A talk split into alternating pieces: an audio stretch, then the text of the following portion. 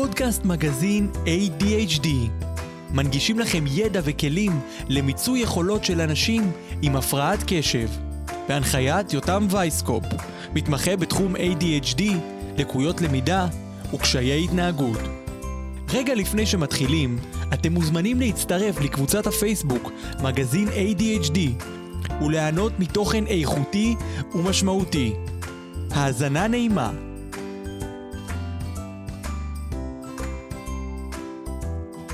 טוב, שלום לכולם, אנחנו בפרק ה-11 של פודקאסט מגזין ADHD, והיום אני שמח לארח אותך, דוקטור חזי יוסף. שלום לך. שלום לך. ואנחנו נציג אותך, ככה, לפני שנתחיל לדבר, יש לנו המון המון המון דברים לדבר עליהם היום. אז דוקטור חזי יוסף הוא מנהל בהצלחה מוסדות חינוך מזה 25 שנים. מרצה מבוקש, חבר הוועד המנהל במכללה האקדמית אחווה. מרצה במכללות, בתי ספר, חברות פרטיות ומסחריות. בעל השכלה והכשרה בתחומי החינוך והפסיכותרפיה הקוגניטיבית-התנהגותית. כיום מנהל את כפר הנוער כנות נעמת. דוקטור יוסף מציג את המשנה החינוכית והטיפולית שלו בארץ ובעולם, וזוכה להערכה רבה. עבודת המחקר שלו עוסקת בנושא התנגדות, כעס ותוקפנות בקרב נוער מהגר. מעמיקה בהיבט הוליסטי את הגורמים המניעים ילדים ובני נוער להתנהגות אנטי-סוציאלית. המחקר הוצג בכנסים רבים וזכה להערכה מקיפה על היכולת להציג מודל זיהוי והתמודדות. בשנים האחרונות פועל דוקטור יוסף על פי מודל שפיתח, מודל הדבש. המודל מבוסס על עקרונות חינוכיים, ניהוליים ופסיכותרפיים. המודל מוצג ברחבי הארץ ועיקרו פיתוח איכות חיים, תנאי למידה ותרבות ארגונית מפרגנת. המודל מבטיח דרך, ביטחון ושלווה. לאחרונה הוציא את הספר החדש מודל הדבש בהורות ובחינוך. זהו מודל שפיתח ומבוסס על שילוב המנצח של תיאוריות ורעיונות, מחקרים וניסיון של 25 שנים של ניהול מוסדות חינוך. התיאוריה לבדה אינה מסייעת כלל וכלל להורה נבוך או למורה מתוסכל. מודל הדבש מוגש בפני הורים ומורים בשפה ברורה ומעשית. המורים עייפו מלשמוע רעיונות ותיאוריות. הם רוצים ארגז כלים. גם הורים מותשים מהצעות וסולדים מהטפות. הם מחפשים פתרונות. בעזרת המודל עונה דוקטור חזי יוסף על הציפיות של המורים ועל ציפיות ההורים. בנימה אישית אני רוצה להוסיף שמודלים ותוכניות התערבות רבות נכתבו בעולם החינוך. רובן מבוססות על מחקרים ומאמרים. מה שעניין אותי במודל שלך הוא שיש כאן שילוב יוצא מן הכלל בין השדה האקדמי לשדה החינוכי-מעשי. אין חכם כבעל ניסיון, אומר המשפט העתיק, וכאן יש מודל חכם מאוד שיושב על הרבה מאוד ניסיון. אותי מסקרן כבר לשמוע על האוצר שפיתחת וזוכה לשבחים רבים. שלום לך חזי ותודה שהסכמת להתארח אצלנו בפודקאסט. שוב שלום יותם, תודה לך. חזי, אני, תראה, בגלל שיש לנו הרבה שאלות והרבה דברים אה, שאני רוצה לשמוע, ואתה פה אה, מנהל כפר שלם שעוד רגע אנחנו גם נדבר עליו, ואתה עמוס בטלפונים ומשימות, אז אני, אני צולל לשאלות, והשאלה הראשונה שאני רוצה לשאול אותך היא כזאת, תראה, בוא נצא מתוך נקודת הנחה ששרת החינוך החדשה מצליחה לפנות לעצמה זמן ולהאזין לפודקאסט שלנו. מה תרצה להגיד לה? אני אשמח לפגוש אותה ולומר לה שהתבנית שיצרתי במודל הדבש אה, בעצם היא תסייע למנהלי מוסדות, להורים, למורים, לארגן באופן הולם ומיטיב את סדר היום של הילד כך שהוא יגיע בשמחה לבית הספר ויחזור לביתו בסוף היום מאושר. אבל לא רק התלמיד, גם המורה, גם המורה יחווה הגשמה, יחווה אה, רגשות חיוביים ב- ב- ביום שלו, ביום העבודה שלו. הוא לא יחזור מתוסכל הביתה, הוא לא יחזור בתחושה שהוא עובד קשה והוא לא מוערך. הוא לא יחזור ב- הביתה, הוא לא יחזור לביתו, אה, המורה בסוף היום, והמשפחה שלו תצטרך להכיל את מה שהוא חווה בסדר היום שלו. אתה יודע ששרת החינוך מדברת עכשיו הרבה עם נושא הקורונה, היא מעלה את הנושא שתראו, אנחנו צריכים לדאוג לרווחתם הנפשית של הילדים אחרי באמת שנה וחצי אה, מאוד לא אה, פשוטה. בעצם, אם אני מבין נכון, אז המודל הזה שלך, שאנחנו כאמור עוד מעט נדבר עליו בהרחבה, בעצם גם נותן מענה לדבר הזה. אני בהחלט אוהד את הגישה של שרת החינוך שאומרת חשוב מה הילד מרגיש, חשובה תחושת הביטחון שלו, חשוב המקום החברתי שלו, אני לגמרי אוהד את זה. בעניין הדרך הייתי ממליץ לה אה, להיות קצת פחות אה, נחרצת ולנסות לחבק גם את הדעות של אלה שאומרים בואו, אה, בואו ונעזור גם למערכות אחרות כמו למערכת הבריאות למשל. טוב, אז את הדיון הזה נשאיר. אה, זה, אם יהיה לנו זמן בסוף, אז ניכנס. אני כן אגיד ש, ש, שבאמת, תראה, אפשר, אפשר להגיד לכאן ולכאן, אבל יש כאן בעצם שרת חינוך שהיא, למיטב הבנתי, מגיעה מתחום החינוך, והדוקטורט שלו בתחום החינוך וזה, אז יכול להיות שיש לנו באמת בשורה. אמ, אני, אני, אני אסכם בסוף עם עוד שאלה בעניין הזה, אני רוצה אבל אם תוכל לספר, ככה הצג, כשהצגתי אותך, סליחה, סיפרתי שאתה מנהל את כפר הנוער אה, קנות נעמת. מה זה כפר נוער? יש קטע כזה שאומרים, שאשתף אותך, אמ, כשאני ניהלתי את המרכז בירושלים, אז כשדיברו על פנימייה או כפר נוער, זה היה כאילו סוף העולם ועונש והכול. וכשביקרתי בלא מעט כפרי נוער, אמרתי לעצמי תמיד, יא אללה, בתוך הכפר, הם יכולים לקבל דברים שאיפה הם יקבלו את זה בחוץ? אתה יודע מה? את הדבר הבסיסי, החברה של הילדים. ואז הכרתי, אתה בטח מכיר את אה, פרופסור עמנואל גרופר, אה, שממש אה, סיפר לי על התיאוריות העולמיות בתחום של כפרי הנוער, אבל אני אשמח ככה, בגלל שאתה איש השטח, מה זה כפר נוער? כפר נוער הוא מסגרת שבה הילד מקבל בבית אחד גם את החיים החברתיים שלו, גם האקדמיים שלו, גם דאגה לפיתוח הכישורים שלו. הוא חווה מסגרת שבה הוא מקבל הכל. ילדים יוצאים לפנימייה מהמון סיבות. יש בארץ אה, אה, מסגרות שונות אה, אני אתייחס לכפר הנוער קנות אה, אה, של רשת נעמת שמגיעים אליו תלמידים מהסיבות החינוכיות. זו מסגרת שילד מגיע אליה כדי להתפתח אקדמית, כדי לפתח עצמאות, כדי להתמודד עם תחושת בדידות, כי היום הנוער גדל בבתים, בחדר לבד, הוא הרבה עם המסך, בכלל בתקופת הקורונה הוא היה המון עם עצמו ונמאס לו, הוא רוצה חברה. והוא מסתכל באינטרנט ורואה שהילדים בפנימייה חיים בקבוצות חברתיות, יש להם פעילויות, יש להם חיים עשירים, המון חוגים, משק חקלאי, והוא רוצה לצאת מהחדר שלו, והוא מגיע לכפר נוער. ואז ברעיון אני אומר לו, אתה יודע, אבל כאן לא יהיה לך חדר לבד, כאן אתה עם עוד ארבעה, עוד שלושה. אז הוא אומר, אז מה, ואני לא אהיה לבד. אני אומר לו, בבית אמא מנקה או העוזרת מנקה, פה תצטרך לנקות לבד את החדר או את חדר השירותים של כל ה... אה, שלך. הוא אומר, אז מה, אבל אני לא אהיה לבד. כלומר, היום אה, כפרי הנוער נותנים מענה גם ברמה החברתית. לילדים נמאס להיות לבד בחדר. אז זה לא, זה לא כאילו הקטע הזה שאומרים ההורים לא מצליחים לגדל את הילד, אז זה שייך לפנימייה. ממש לא, וחלק מההורים באמת מתקשים לשחרר את הילד לפנימייה בגלל המה יגידו. כלומר, האם זה שאני אה, שולח את הילד להתחנך בפנימייה שהיא מסגרת מצוינת, מסגרת מבטיחה הצלחה, אה, אומר שנכשלתי? אומר שעשיתי משהו לא טוב בדרך שלי? לא, זה אומר שאתה הורה אחראי ושולח את הילד למסגרת שהיא מתאימה לו. תראה, בכפר הנוער קנות, אה, ממוצע הציונים, אחוזי הבגרות, נושקים ל-90 אחוז. וואו. רוב הילדים פעילים פעילות משמעותית, הם משחקים כדורגל בקבוצות אה, בליגה, הם משתתפים בתחרויות רובוטיקה, הם משתתפים בתוכניות אה, אה, ותחרויות של פיתוח הייטק בחלל. בשלוש שנים האחרונות פעם אחת זכינו מקום ראשון בעולם ופעם אחת מקום שלישי. כלומר הילדים חווים כאן דברים מדהימים.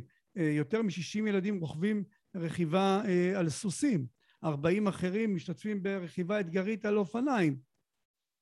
מנגנים פה המון, עשרות ילדים מנגנים על כלים. עשרות אחרים רוקדים בלהקת אה, מחול. כלומר, יש להם חיים מלאי תוכן ומשמעות. שלא, שלא כל היום לשבת, אה, מה שההורים אוהבים לקרוא, מסכים, אה, ולהיות בסוף אה, איזה סוג כזה של ילדים עם איזה ראש, אני קורא לזה מוח חלול כזה, שבסוף יש לו את הפורטנייט או את המשחקים וזה, ואין לו בעצם את הסביבה העשירה הזאת, שבעצם, אם אני מבין אותך נכון, מתאימה לכל ילד איזושהי חליפה אה, שיכולה לפתח את המסוגלות שלו ואת האישיות שלו ואת התחביבים שלו ואת מישהו. בהחלט. כל ילד מוצא את הנקודה שבה הוא מפתח כישרון או נטיית לב, ואז פתאום הוא מגלה עולם חדש. אתה יודע מה, אפילו את הרפת שלנו, שתלמידים מגיעים חדשים והתגובה המיידית היא סלידה מהריח. ואחרי פעם פעמיים שהם מגיעים לעבוד אה, ברפת הם מתאהבים ברעיון ואחר כך הם מתנדבים ואחר כך הם מבקשים להישאר בשבת שכולם יוצאים הביתה לטפל במשק החי הם נהנים מלנהל משמרת זה עולם חדש שנפתח בפניהם אה, אני רוצה גם להתייחס לעוד נקודה אחת שהיא מאוד מאוד חשובה והיא קבלת ההחלטות של הילדים. פתאום הוא צריך לקבל החלטות משמעותיות. נכון. לא איזה אתר אני נכנס באינטרנט, או איזה משחק אני משחק, או איזה שלב אני עולה במשחק, אלא החלטה משמעותית. מה אני עושה בזמן הפנוי שלי? האם אני הולך לנגן, כי נדלקתי על אה, נגינה בגיטרה, או האם אני הולך להתנדב בעורבה, או ברפת, או בכלבייה? אתה יודע, אני, נכון, אפילו לא, ככה, נגעת פה בנושא שהוא... כמה בני הנוער יודעים היום לקבל החלטות? כמה הם יודעים לנהל את עצמם? כמה הם פתאום מגיעים לאוניברסיטה, אם הם מגיעים, ופתאום נחשפים לאיזה מצב שהם צריכים לנהל את עצמם ולהוביל את עצמם ולהיות, אה, אתה יודע, גם לנהל את, ה, את הבית שלהם ואת מה שהם רוצים לעתיד שלהם. אני כן רוצה להגיד משהו ככה, לחזור לעניין הזה של, ה, של הורים והסטיגמה. ו... ולהגיד שזה לא שההורים מתנתקים, הרי הפנימייה או אותו כפר לא לוקח את הילד וזהו, אין לו הורים. אנחנו לא, מה שנקרא, אה, מנתקים אותם. איך ההורים משתלבים פה בסיפור? חלילה, ההורים לא מתנתקים בכלל, ההורים הם אה, שותף פעיל, ההורים הם המובילים, אה, ואנחנו המסייעים בידיהם. ההורים הם חלק בלתי נפרד מהתהליך, הם מגיעים, הם שותפים, הם שומעים, הם אה, מבקרים אה, המון. צריך לראות פה מה קורה פה אה, בכפר בשבתות, כשההורים מגיעים ועל הדשא נפרסות צמיחות או מחצלות והם מביאים את המאכלים הביתיים והאחים הקטנים שמגיעים. אני רוצה לספר לך משהו שקשור להורים, סיפור שמופיע בספר. מעולה. של הספר כמובן, תכף אנחנו נדבר בהרחבה. תכף נדבר עליו בהרחבה. אה, מסופר על, על אה, נערה שמצב הרוח שלה אה, מאוד ירד, נפגע במעבר לחטיבת הביניים, התבודדה חברתית, הסתגרה בבית, ויום אחד בדרך למכולת היא רואה חברה שהיא לא פגשה שנתיים, שהיא זכרה אותה מאוד כבויה, והחברה מגיעה אליה בחיוך גדול, חצי מדלגת, יחד עם עוד חברה שהיא לא הכירה, ונפגשות ומדברות, והיא מבינה שהחברה הזאת כבר שנתיים נמצאת בפנימייה, והנערה שאיתה היא חברה שלה מהפנימייה. היא הגיעה הביתה ואמרה לאימא שלה, אני רוצה פנימייה. והאימא אה, אה, נעלבה, נפגעה, כעסה על הרעיון, וביטלה אה, את העניין. אחרי שבוע הילדה נכנסה לאתר של כפר הנוער קנות, וכתבה פנייה שהיא מבקשת להירשם. אה, כתבה גם את מספר הטלפון של ההורים, כי אנחנו מבקשים את זה. אשת קשר שלנו בכפר, רכזת הקליטה, התקשרה לאימא ואמרה שלום, אני מתקשרת בקשר לפנייה שלכם לרישום לפנימייה, והאימא הייתה בהלם. האימא הייתה בשוק. סופו של הסיפור שהאימא והילדה הגיעו אה, אה, לכפר, עשו רישום, הילדה התקבלה, וכשהיא הודיעה, קיבלה את ההודעה הטלפונית שהיא התקבלה, הילדה שמחה והאחות שלה שבדיוק סיימה אה, י"ב, אה, ממש כעסה לאימא, השתגעת? מה פתאום פנימייה? איך את שולחת אותה? למה את עושה את זה? והילדה התעקשה, הגיעה אה, לקנות, סיימה שלוש שנים בהצלחה, ובמסיבת הסיום, כשהיא הייתה כוכבת גדולה, במסיבה, מאושרת, הגיעו גם האימא וגם האחות, שכבר בינתיים השתחררה מהצבא. בדרך חזרה הביתה, הבת שהשתחררה מהצבא כעסה על האימא ואמרה, למה אותי לא שלחת לפנימייה? נכון, אני חושב שבאמת זה...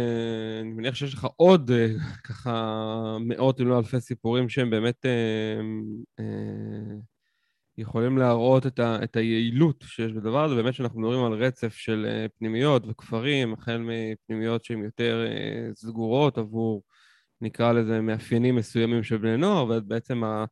הכפרים הפתוחים, איזה, איזה בעצם נערים, נערות מגיעים לכאן? אני מניח שזה מכיתה ז' עד י"ב, נכון? כפר הנוער קנות קולט אה, תלמידים מכיתה ז' עד י"ב, אלה ילדים עם יכולת תקינה, עם מוטיבציה ללמידה, להתפתחות חברתית, אלה נערים שרוצים לעשות שינוי משמעותי בחיים שלהם, והמבחן שלנו בסוף התהליך הוא לא רק אחוזי הבגרות המאוד מאוד גבוהים, אלא בעיקר תחומים אחרים. מאה אחוזי גיוס לצה"ל, אבל יותר מזה, 25 אחוז מילדי הפנימייה לפני הגיוס לצה"ל מתנדבים או לשנת שירות או למכינה קדם צבאית. כלומר, אלה נערים ונערות שבתחושה שלהם, בתחושת המסוגלות שלהם, אני יכול לדאוג לא רק לעצמי, יש לי מספיק כוח לדאוג גם לעולם. מדהים. מזה 25 שנים אתה עוסק בחינוך. אתה יכול לנסות, אני, הולך לעשות לך משימה קשה, או שאלה קשה. אתה יכול לנסות להסביר מה אתה רואה לאורך השנים, אתה הרבה מאוד שנים בתחום הזה של החינוך.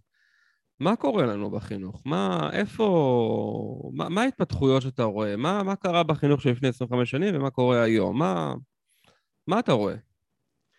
אה, נכון, אני 25 שנה בניהול, אה, קצת יותר אה, בחינוך בכלל, אבל השינויים לצערי בתחומים מסוימים הם לא שינויים דרמטיים. ניקח למשל את נושא ההוראה. ההוראה נשארה דומה מאוד. אנחנו בונים כאן בקנות של נעמת חטיבת ביניים חדשה עם תפיסה אחרת לגמרי. בלי כיתות אם, אה, המורה אה, לא תהיה מחנכת אלא תהיה אה, מנהיגה, תהיה המון עבודת צוות.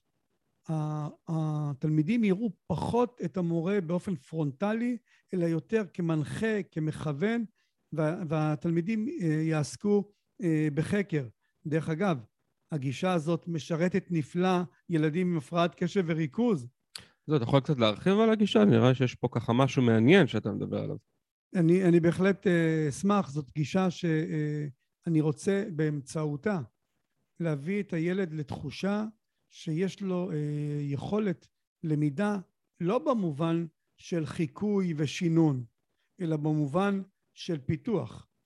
פיתוח דרך זה שהוא לומד לעבוד עם תלמידים אחרים אה, ממגמות אחרות, אולי אפילו לפעמים מגילאים שונים, ולנסות להגיע ליעדים אה, להבנה אה, של חומר, לפיתוח של משהו חדש, לאו דווקא מהמקום של מאזין פסיבי, אלא של לומד אקטיבי. עיקר העניין אה, בבית הספר לא יהיה הוראה, אלא למידה של הילד מתוך חקר. מדהים, זה בעצם ההתאמה למה שהלוואי והמערכת כולה תתחיל ככה לזוז. הייתה איזו תקווה בעקבות הקורונה שדברים השתנו והכול, אבל מדברים על זה שלא הרבה דברים השתנו, ו... טוב, אז נחזור כאילו לשאלה הראשונה, מה אנחנו בעצם היינו רוצים להגיד לשרת החינוך, אז אולי שהיא עכשיו תבוא ותתחיל לעשות פה כל מיני מהפכות, שבאמת נוכל לגדל כאן דור עתיד שהוא משמעותי, שהוא משפיע, מה שנקרא דמות של אה, בוגר, שהוא יוצא אחר כך לחברה והוא הוא, הוא מוביל בה. לנצל בעצם את השנים האלה שהם אה, גם להיסטוריה, תנ"ך ולשון, זה חשוב, אבל גם להתפתחות שלו. יותם, אה, אנשי החינוך עייפו ממהפכות. לא צריך מהפכות. די בשינויים ובהתאמות. לא הייתי רוצה שכל שר חינוך יבוא ויעשה מהפכה, יבטל עם D9 את, את מה שעשה קודמו.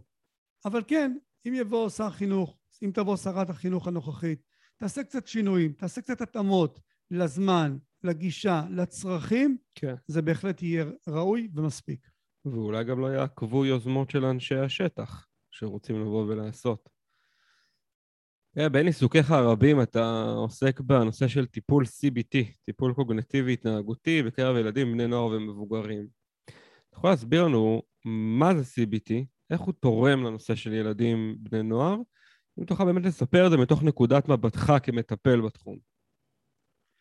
CBT היא גישה, אה, כמו שאמרת, קוגנטיבית התנהגותית, גישה שבה בעצם אנחנו עובדים עם ילד, עם ההורים של הילד, עם מבוגר, על המשהו הספציפי שמשבש את איכות החיים שלו. אנחנו מנסים לקחת את הכאן ועכשיו.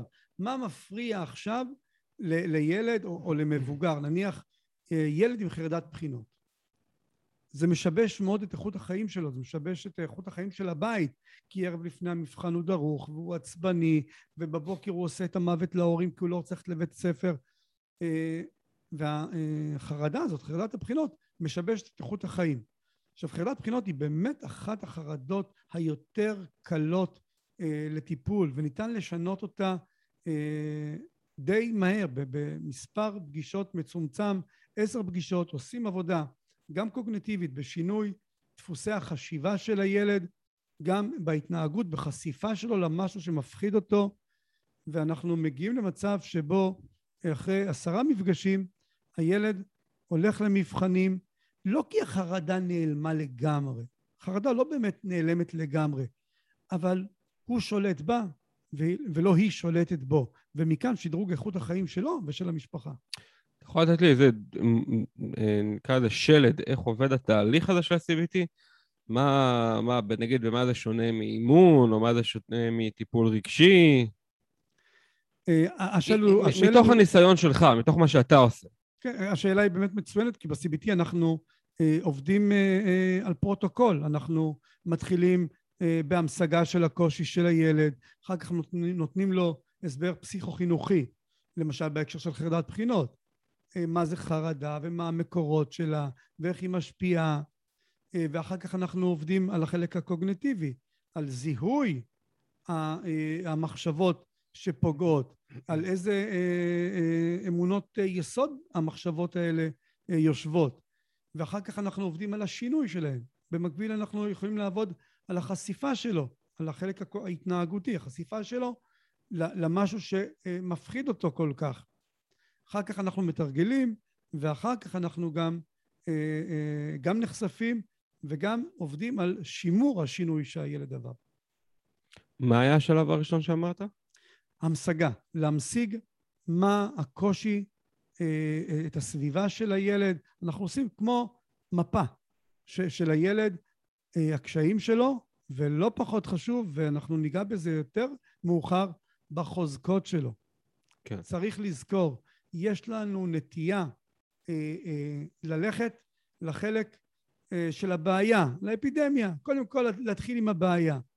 והרבה פעמים הפתרונות חבויים או גלויים או נמצאים בעיקר בחוזקות של הילד או של המבוגר שמגיע לטיפול. ואתה היום, בנוסף לזה שאתה מנהל את הכפר, אתה גם מטפל בעצמך. נכון. אני אה, מטפל CBT, אני מטפל אה, גם בילדים, גם אה, במבוגרים, בתחומים של חרדה, דיכאון, התפרצויות זעם, הערכה עצמית נמוכה. בדיוק לפני שהתחלנו להקליט את הפודקאסט, אז דיברנו, ככה עשינו הכנה, ואמרתי לך שאני הייתי שנה בתוך מערכת החינוך, ואני לא, לא רואה את עצמי ממשיך ככה בתוך חינוך של כיתה. אבל אחת התובנות שיצאתי והבנתי, וזה ככה תובנה משמעותית, אחת התובנות המשמעותיות, אה, אחרי עשר שנים של ניהול מרכז עם אה, ילדים ונערים, אה, נקרא לזה המורכבים, זה שהכל, לא, לא יודע אם הכל, אבל הרבה מדרך העבודה עם הילדים תלויה בראש. זאת אומרת, במי שמנהל את המקום. Uh, הוא בסוף ראש הסיפור הזה, הוא ייתן את, ה, את אותותיו ואת השלכותיו וכל הדרך שלו לאנשים שלמטה. ובעצם מה ש... אני לא מכיר את כפר הנוער קנות מקרוב, אבל מה שלדעתי יפה כאן זה שבעצם הראש, שזה אתה, um, מגיע עם מודל שהוא שלך, שעוד רגע אנחנו יכולים לדבר עליו, מגיע באמת מראש שהוא טיפולי, אני אקרא לזה אולי אפילו גישה עדכנית יותר, זאת אומרת שה-CBT, ואז אני אומר לעצמי, הנה, זה, זה למה עכשיו הדברים, נגיד, משתנה פה בחטיבת הביניים, ואני מניח שיש פה עוד כל מיני מענים ש, שמתפתחים, כי בסוף, אם הראש רואה את הטיפול בילדים, הוא רואה את ההתפתחות שלהם, הוא רואה את המסוגלות שלהם, אני מבין שאז אנחנו מצליחים לבוא ולייצר שינוי, לחולל שינוי שהוא מאוד uh, רציני בשטח. אז תראה, בוא, בוא, בוא, בוא, בוא נתקדם עוד שלב בדיון שלנו. יש לנו ככה מולנו את הספר החשוב שלך, מודל הדבש בהורות ובחינוך. מה, מה הוביל אותך לכתוב את הספר הזה? חשוב להגיד שזה לא חוברת, זה ספר, זה ספר שככה אה, עיינתי בו, ספר מושקע, ספר רציני, ספר עמוס בידע, עמוס במיומנויות. מה הוביל אותך לכתוב את הספר? נגיד למה ספר ולא הרצאה על המודל? אני אה, חייב להודות שגם בשנים בקנות, גם במוסדות אחרים אה, שניהלתי, גיליתי שכשאתה מכוון למטרה ואתה תובע דרך, אתה מגיע אה, גם למקומות שהסביבה שלך לא האמינה שהמקום יכול להגיע. והמודל הזה בעצם, מודל הדבש, הראשי תיבות זה דרך, ביטחון ושלווה. הדרך היא, היא, היא קביעת המטרה. ברגע שאתה מסמן מטרה, נניח הגעתי לקנות של נעמת לפני שמונה שנים, ויחד עם רשת נעמת אמרתי, אני מאמין שהכפר יכול להיות בית עבור יותר מ-250 תלמידים שיש היום. אה, אם נפתח את אה, חטיבת הביניים, נעשה את זה בדרך כזאת אה, וכזאת, ואנחנו נתחיל לצעוד. נעמת והוועד המנהל באומץ רב הסכימו ללכת עם הרעיון. היום אנחנו עומדים שמונה שנים אחרי עם 700 תלמידים. וואו. אה, קנות פנימייה מאוד אה, מבוקשת, ההישגים אה, עלו מאוד. ואז אתה אומר לעצמך, רגע, יש פה המון המון ידע שהצטבר, יש תוכניות שהוכיחו את עצמן. והחלטתי לא להמציא שום דבר מחדש, אלא לקחת את כל מה שאני יודע ולסדר בתבנית שתהיה ברורה, שתהיה נהירה, שאפשר יהיה לעבוד איתה לא רק בקנות, אלא זה יהיה בבחינת ידע שאפשר להפיץ החוצה. אז בעצם הספר שלך הוא תוצר לכל התובנות, הידע, הכלים שרכשת לאורך השנים. כל מה שלמדתי מההצלחות שלי, ועוד יותר מאי ההצלחות שלי. כי אנחנו לא נולדים כאלה שיודעים הכל. אנחנו טועים בדרך. והעניין הוא, האם אנחנו, מהטעויות שלנו, לומדים? האם אנחנו מתרסקים מהטעויות שלנו, או לומדים לסלוח לעצמנו על הטעויות? כי כן. בסוף, מהטעויות אנחנו נבנים. כל ההמצאות הגדולות הומצאו בעקבות אי הצלחה קודמת. נכון. אז מה זה המודל הזה? מה זה מודל הדבש? מה, מה, מה, מה הבשורה שלנו, שלך לעולם? הבשורה שלנו היא עבודה במספר נקודות. הנקודה הראשונה, מטרה. לאן אתה רוצה להגיע? בספר אליסה בארץ הפלאות, אה, היא שואלת אה, את החתול, אה, אחרי שהיא הלכה לאיבוד, איך עליי ללכת? הוא אמר לה, לאן את רוצה להגיע? היא אמרה לו, לא חשוב. הוא אמר לה, אם לא חשוב לאן את רוצה להגיע, לא חשוב איך תלכי. כלומר, אם אין לנו מטרה, אנחנו לא יכולים לבנות דרך. בנושא של הדרך, אני מסמן בספר כמו אה, ריצת אה, 100 מטר משוכות. תסתכלו על המטרה. אם תסתכלו על כל משוכה והיא תבהיל אתכם, אתכם, אתם תרחיקו את עצמכם מהמטרה.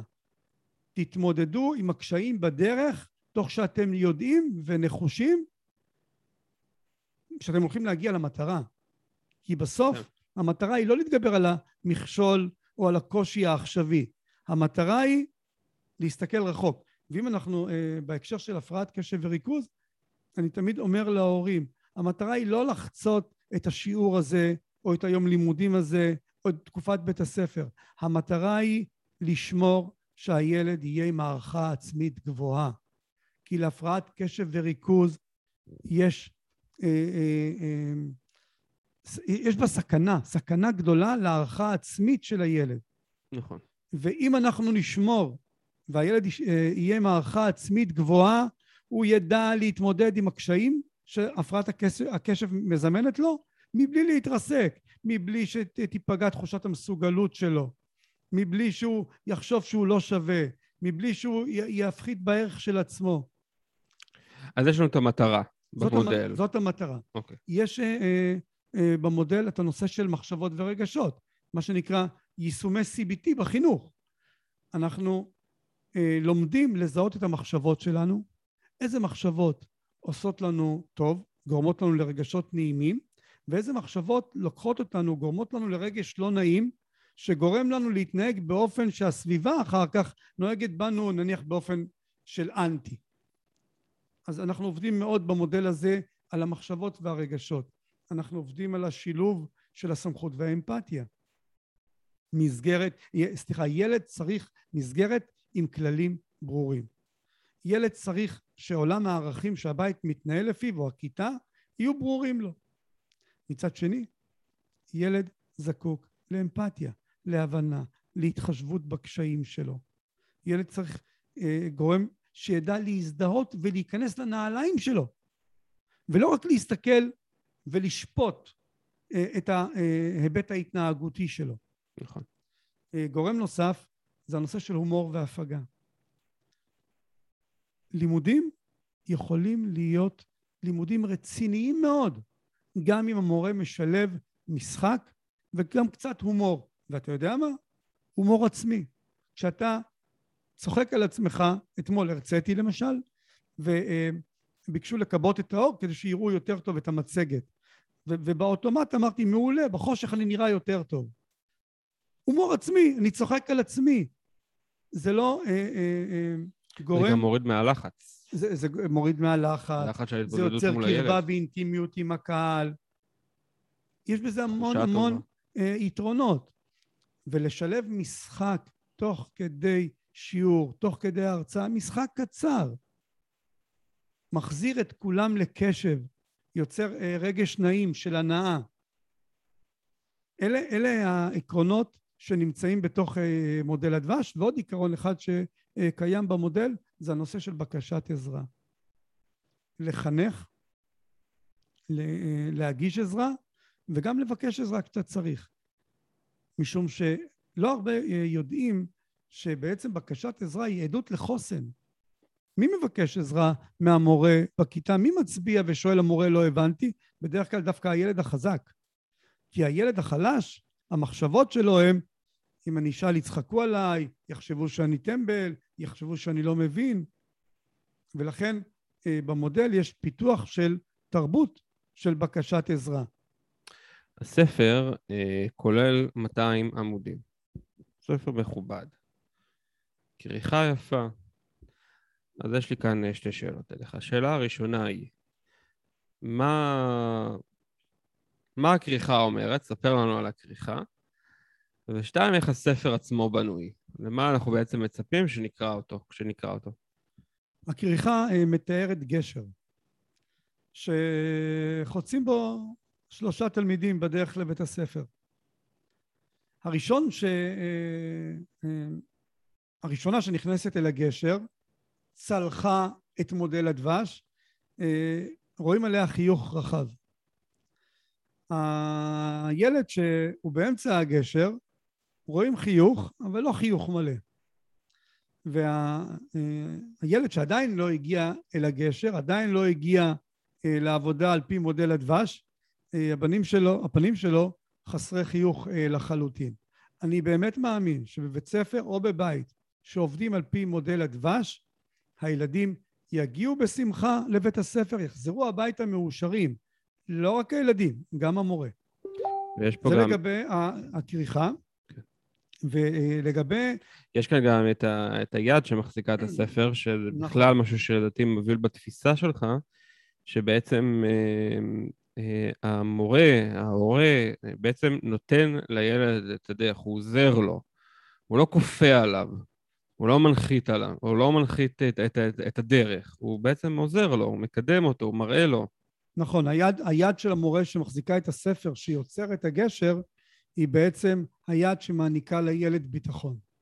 וברגע שהורה או מורה יעבדו עם הילד על פי השילוב של הסמכות האוהדת, אני קורא לזה בספר, שילוב של סמכות ואמפתיה, הילד יחוש ביטחון ולא יחשוש מלחצות את הגשר. מדהים. לגבי השאלה מה מכיל הספר, אז הספר מכיל אה, סיפורים אה, מתחנות אה, חיי השונות עם עוצמות רגשיות מאוד מאוד גבוהות.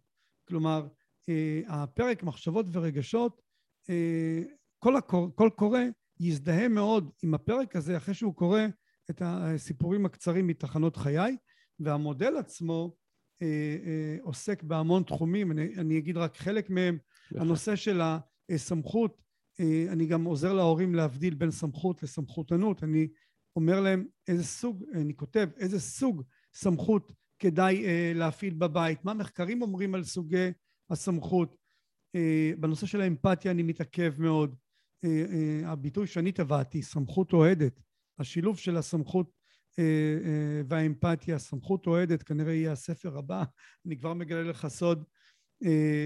אני מדבר על הקשר בין היכולת לבקש עזרה ולהציע עזרה לבין חוסן נפשי. אני מדבר על השימוש בהומור. אני מדבר על העניין של הערכה עצמית המון בספר ותחושת המסוגלות, כי בסוף כשאנחנו משחררים את הילד שלנו לעולם, כשיש לו את תחושת המסוגלות והוא מעריך את עצמו הוא אומר לעצמו, אני יכול, אני רוצה, אני נחוץ, אני אצליח, אז אה, פתחנו לילד אה, אה, המון המון דלתות. נכון. הספר מתייחס גם לנושא של תפיסת עתיד, שאנחנו רוצים שהילד שלנו יסתכל לא רק על היום, אלא העתיד. אה, דיברנו על מיומנויות חברתיות, הפרעת קשב בוודאי שעוד נעסוק בו, ועל אה, סוגי מוטיבציה. כמה חשוב שהורים ומורים יעודדו את הילד שהמוטיבציה שלהם תהיה מוטיבציה פנימית, לעשות משהו מתוך הגשמה ומשמעות, ולא מוטיבציה חיצונית, כי הוא חושש אה, מעונש או צמא לפרס. מדהים, מדהים, מדהים, מדהים. Uh, הפודקאסט שלנו עוסק uh, ב-ADHD בעיקר, בכלל ידע שאני מנסה לקדם הוא בתחום של הפרעת הקשב, וגם המודל uh, שלך, מודל הדבש, נותן, uh, יש ממש פרק על הנושא של הפרעת הקשב.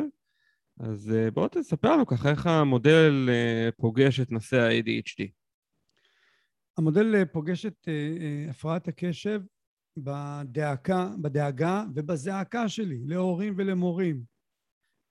אם מתעסקים רק במה מפריעה הפרעת הקשב להישגים הלימודיים, אנחנו חוטאים לילד. נכון, מסכים איתך. לא הייתי רוצה שנתעסק רק כמה זה מפריע אה, לתהליך הלימודי. ואני אה, מאוד מפציר במחנכים ובהורים, תתייחסו אה, לילד עם הפרעת הקשב משתי נקודות מבט, החוזקות שלו ובטווח הרחוק שההערכה העצמית שלו לא תיפגע. אתה יודע, מחקרים מראים ש-50% מהילדים עם הפרעת קשב וריכוז, אה, ההערכה העצמית שלהם תיפגע. מחציתם יצליחו לשקם בממוצע את ההערכה העצמית שלהם תוך 15 שנה.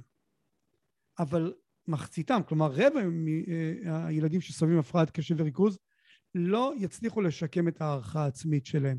מה זה אומר לא לשקם את ההערכה העצמית שלי? אני יודע, אני מרגיש שאני לא שווה. אם אני מרגיש שאני לא שווה, איזה עבודה אני אחפש? איזה מקור פרנסה אני אחפש? בהתאם לזה, איזה בן זוג או בת זוג יחפשו אנשים עם הפרעת קשב וריכוז שנפגעה הערכה העצמית שלהם? בהתאם למה שהם מרגישים שהם שווים. כלומר, נכון. יש פה דבר דרמטי. ההישג הלימודי הוא לא חזות הכל. הערכה העצמית של הילד שלא תיפגע, איך עושים את זה? ואני אה, אה, עוזר מאוד להורים ולמורים אה, בספר. אה, ראשית, להסתכל על החוזקות של, ה, של הילד. Uh, אתה יודע, ב, בספר uh, אני מדבר בפרק על החוזקות שלי, ואני מנסה להגיד למשל uh, כמה ההתמקדות בחוזקות שלי מסייעת לי למשל לעשות עכשיו הרבה דברים במקביל. Uh, והיא רלוונטית דרך אגב להפרעת הקשב לחלוטין. למשל הנושא של ההתמקדות. Mm-hmm. יעד ברור. תנו לילד עם הפרעת קשב וריכוז יעד ברור. כי כשמדברים איתו במופשט, במילולי רק, וזה רחב וגדול, הוא הולך לאיבוד. לעומת זאת, כשאומרים לו את המוחשי והקונקרטי, הוא מגיע לזה הרבה יותר מהר ובהצלחה גדולה. תוך כדי שהוא חווה חוויית הצלחה ואתם חווים חוויה אה, נעימה. הגיית רעיונות. כשילד עם הפרעת קשב וריכוז בא עם רעיון, הוא מתיישב עם איך שהוא תופס את העולם. לאו לא דווקא איך שהמורה תופס את העולם. רגע, תנשום, תקשיב לילד, יכול להיות שזה רעיון שלא רק יעזור לילד הזה, אלא גם מעבר. והדבר הנוסף, פעלתנות. פעלתנות לא אומרת בהכרח שזה מפריע לסדר. פעלתנות יכולה גם לתרום אה, לאווירה. אה, דבר נוסף, אני אה, מדבר שם על אסטרטגיות פיצוי. כדי שלא נתייחס רק למה קשה, כדי שלא אה, אה, נתייחס רק למה קשה לילד בהפרעת קשב וריכוז, אלא גם איך אנחנו דואגים להערכה העצמית שלו, אז אנחנו מדברים על לשמור על החוזקות שלו ואסטרטגיות פיצוי. למה אני מתכוון אסטרטגיות פיצוי? למשל, לעבוד איתו על קבלת החלטות. דווקא בגלל קשיי הארגון שלו, דווקא בגלל שהוא מתקשה לשבת, דווקא בגלל שהוא מתקשה לנהל את הזמן שלו. אם תהיה לו את המיומנות של קבלת החלטות, הוא ידע לנהל מצוין את הזמן שלו, כי הוא ידע לקבל החלטה מה אני עושה בעצמי, מה אני נעזר באחרים, מה אני אה, אה, מוותר אה, אה, ולא עושה בכלל, יהיה לו הרבה הרבה יותר קל. אה, הדבר הנוסף הוא אסטרטגיות פיצוי חיצוניות. למשל, פעילות מובנית, פעילות פנאי מובנית. לשחק למשל בקבוצת כדורסל, כדוריד או כדורגל.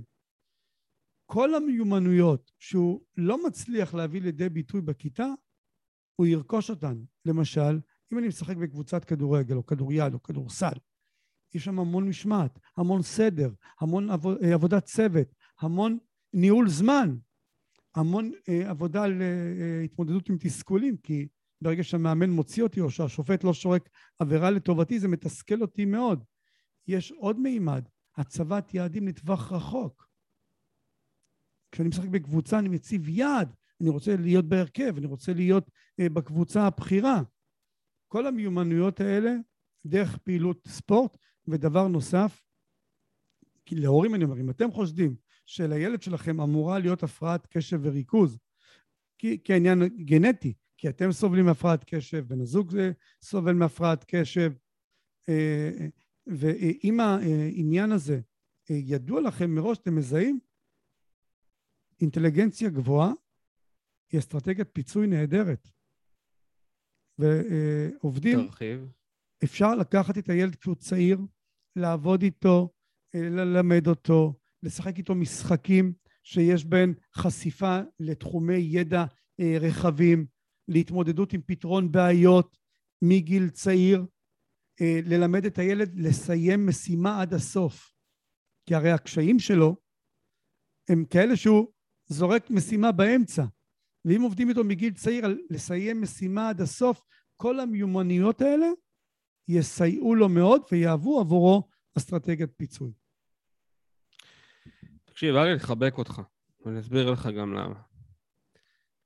עכשיו, אתה לא חייב להסכים עם מה שאני אומר, אבל זו דעתי הנחרצת. הבה נשמע.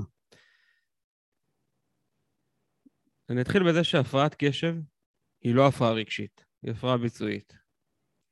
לצערי אנחנו הרבה פעמים, אנחנו, החברה מסתכלת על זה, כולל חברת המטפלים, כהפרעה רגשית. ומתחילים ללכת לכל מיני טיפולים רגשיים, ו... בעוד שבכלל המהות של ה-ADHD היא הפרעה תפקודית, ביצועית, קשורה לחלק הקדמי הימני של המוח, קשורה לתפקודים הניהוליים וכו' וכו'. הרבה פעמים אומרים, אבל תראה, הילד מתוסכל, ותכף אני אגיד לך איך המודל, מודל הדבש מתחבר לעניין. הוא מתוסכל, נשלח אותו לטיפול רגשי לעבוד על התסכול. אני נגד הדבר הזה, כי אני משווה את זה הרבה פעמים לכאב שיניים.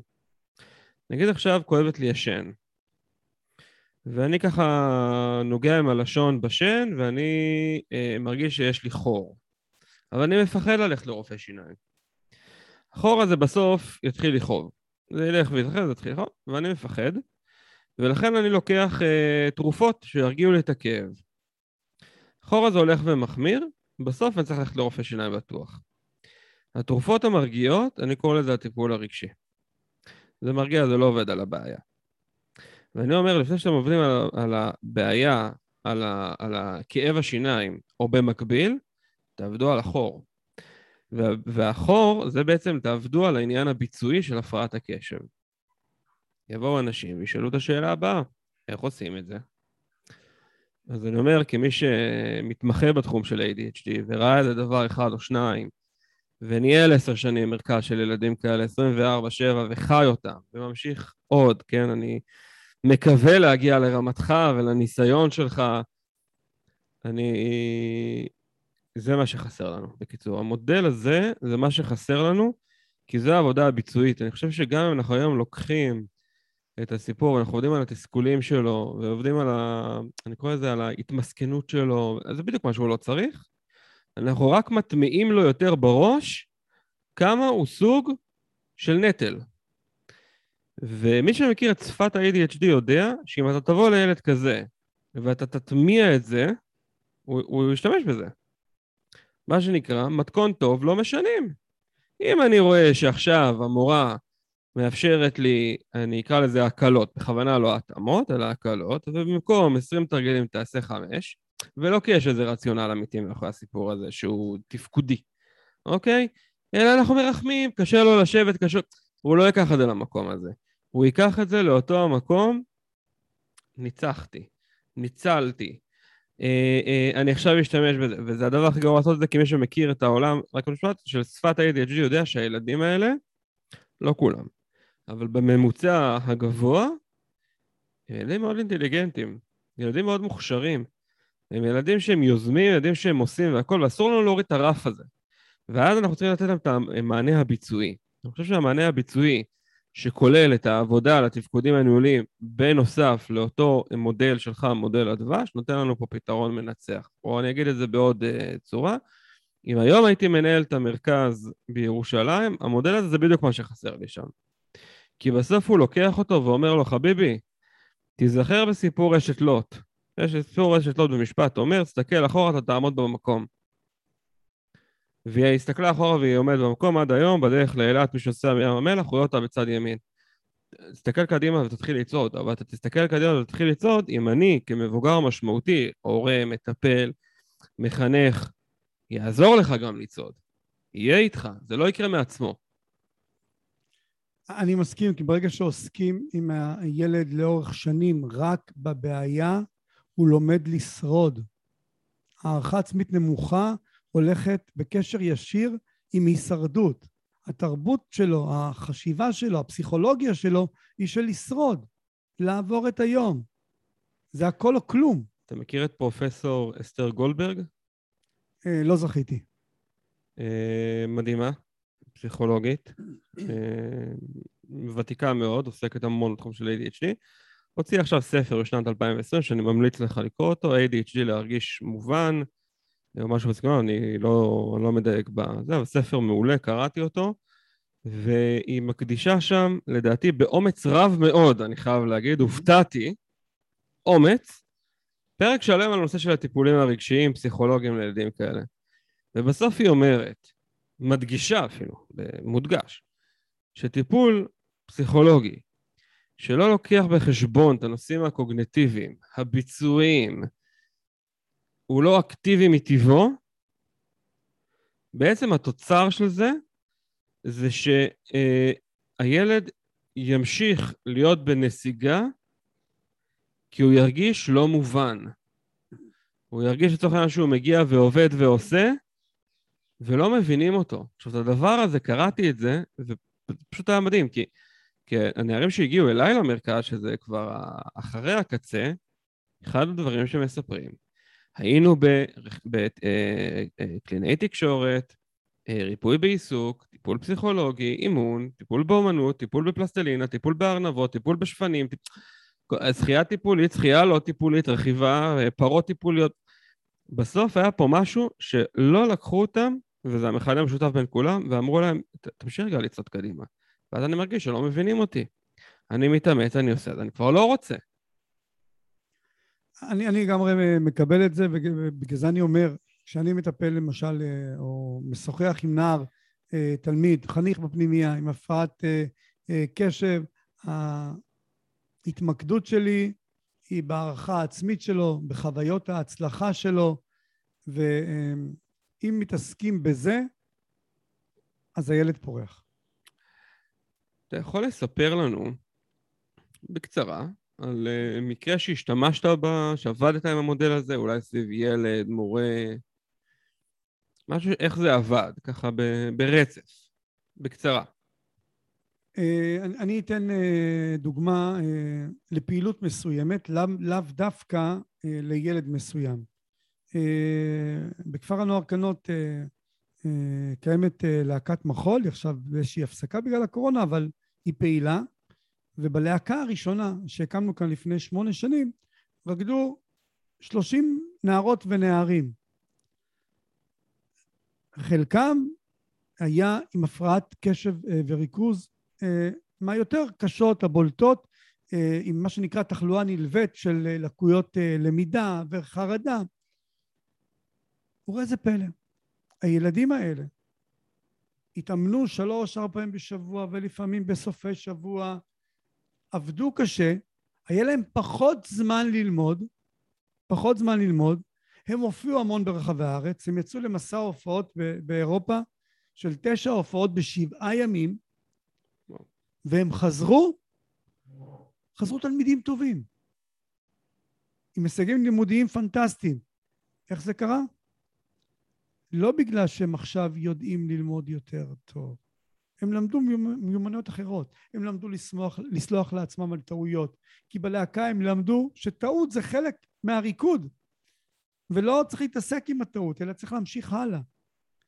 הם למדו אה, מה זה הצבת יעדים לטווח רחוק, משום שהם התאמנו והתאמנו ורקדו ורקדו והגיעו להופעות בארץ, התאמנו, התאמנו, התאמנו, הגיעו, היו מספיק טובים כדי להגיע להופיע בחו"ל. כל אלה, העמידה על במה, מחיאות הכפיים, התור, אה, אני צילמתי אה, להורים שלהם אה, תמונה של תור של ילדים ובני נוער שעומדים לקבל חתימות מהילד שלהם. מדהים. חיזק את הערכה העצמית שלהם. אתה יודע, כל הדבר הזה הוא מה שנקרא תחושת המסוגלות שלהם. זה הרבה פעמים ילדים שהם לדעתי מסוגלים, אין להם תחושה שהם מסוגלים פשוט, אבל המסוגלות קיימת. המסוגלות תמיד קיימת, העניין הוא תחושת המסוגלות. אבל אלה, אלה, אלה בדיוק, ושאלת לגבי העניין של איך עובדים אה, אה, עם הפרעת קשב בבתי הספר, דווקא אה, אה, במיומנויות שהן לא רלוונטיות ללמידה, אבל הן רלוונטיות לחיים, הן מחזקות את הילדים. הם חווים אה, רגשות נעימים, כי אה, אה, כשעובדים על, על החוזקות של הילד, על משהו שפתאום הילד אה, מצליח מאוד, זה תורם למצב רוח שלו. וכשאני במצב רוח טוב, אני יכול להניע את עצמי. אני מניע את עצמי גם לדברים שקשה לי בהם. ולמרות שקשה לו בלימודים, הוא מצליח להניע את עצמו. הוא נעזר באנרגיה, אתה יודע מה, תתייחס לזה כאל אה, בטריה אה, נטענת, מטען נייד, שהוא התמלא במקום אחר, ועכשיו אני משתמש באנרגיה הזאת בתחום שקשה לי, בתחום הלימודי. מסכים איתך. יש משהו נוסף שאתה רוצה להוסיף על ה... להגיד, לספר לנו על המודל, על הספר? אני uh, שמח שאלפי uh, הרוכשים הראשונים uh, שולחים לי uh, ומגיבים uh, דברים חלקם מרגשים, כי הרבה מהם פוגשים את עצמם בסיפורים, פוגשים את עצמם בתיאורים, uh, וכתבה לי מישהי ש...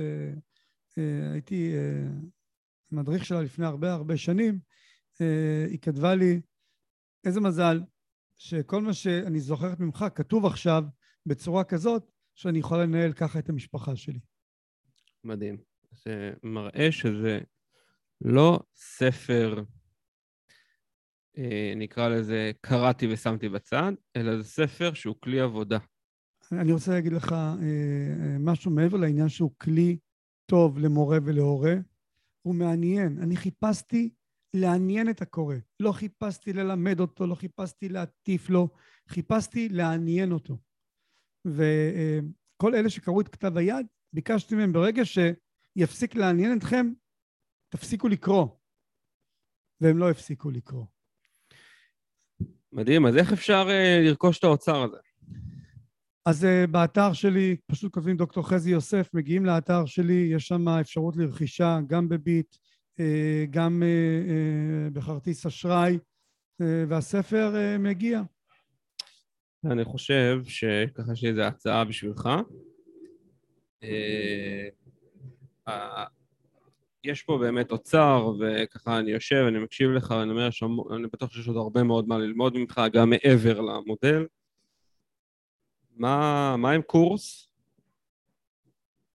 קורס לאנשי חינוך, אנשי טיפול, על המודל. אתה יודע, יש היום הצפת קורסים, את חלקם, אתה יודע, בסדר, כבודם במקומם, יש גם קורסים טובים. מה עם קורס שלך? ללמוד את המודל לעומק. זה רעיון uh, מצוין, ואחד הדברים שחשבתי עליו זה uh, לפתוח קורס שנקרא מודל הדבש מרחוק, uh, כשלפני תחילת הקורס הנרשמים יקבלו את הספר uh, לביתם, ואני חושב שאחרי החגים, מה שנקרא, זה יהיה מועד טוב להתחיל את הקורס הזה. סבבה, תרשום אותי. אמ, עוד משהו שאתה רוצה להוסיף לנו?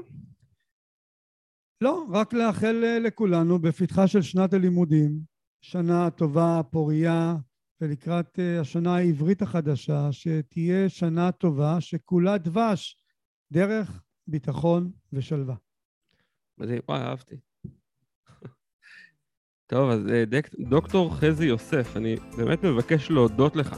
שפינית עבורנו את הזמן בתוך הלו"ז הצפוף שלך. הצלחת באמת לפתח כאן מודל אה, התערבות ייחודי שהלוואי וייכנס לכמה שיותר מסגרות חינוכיות ובתים בישראל.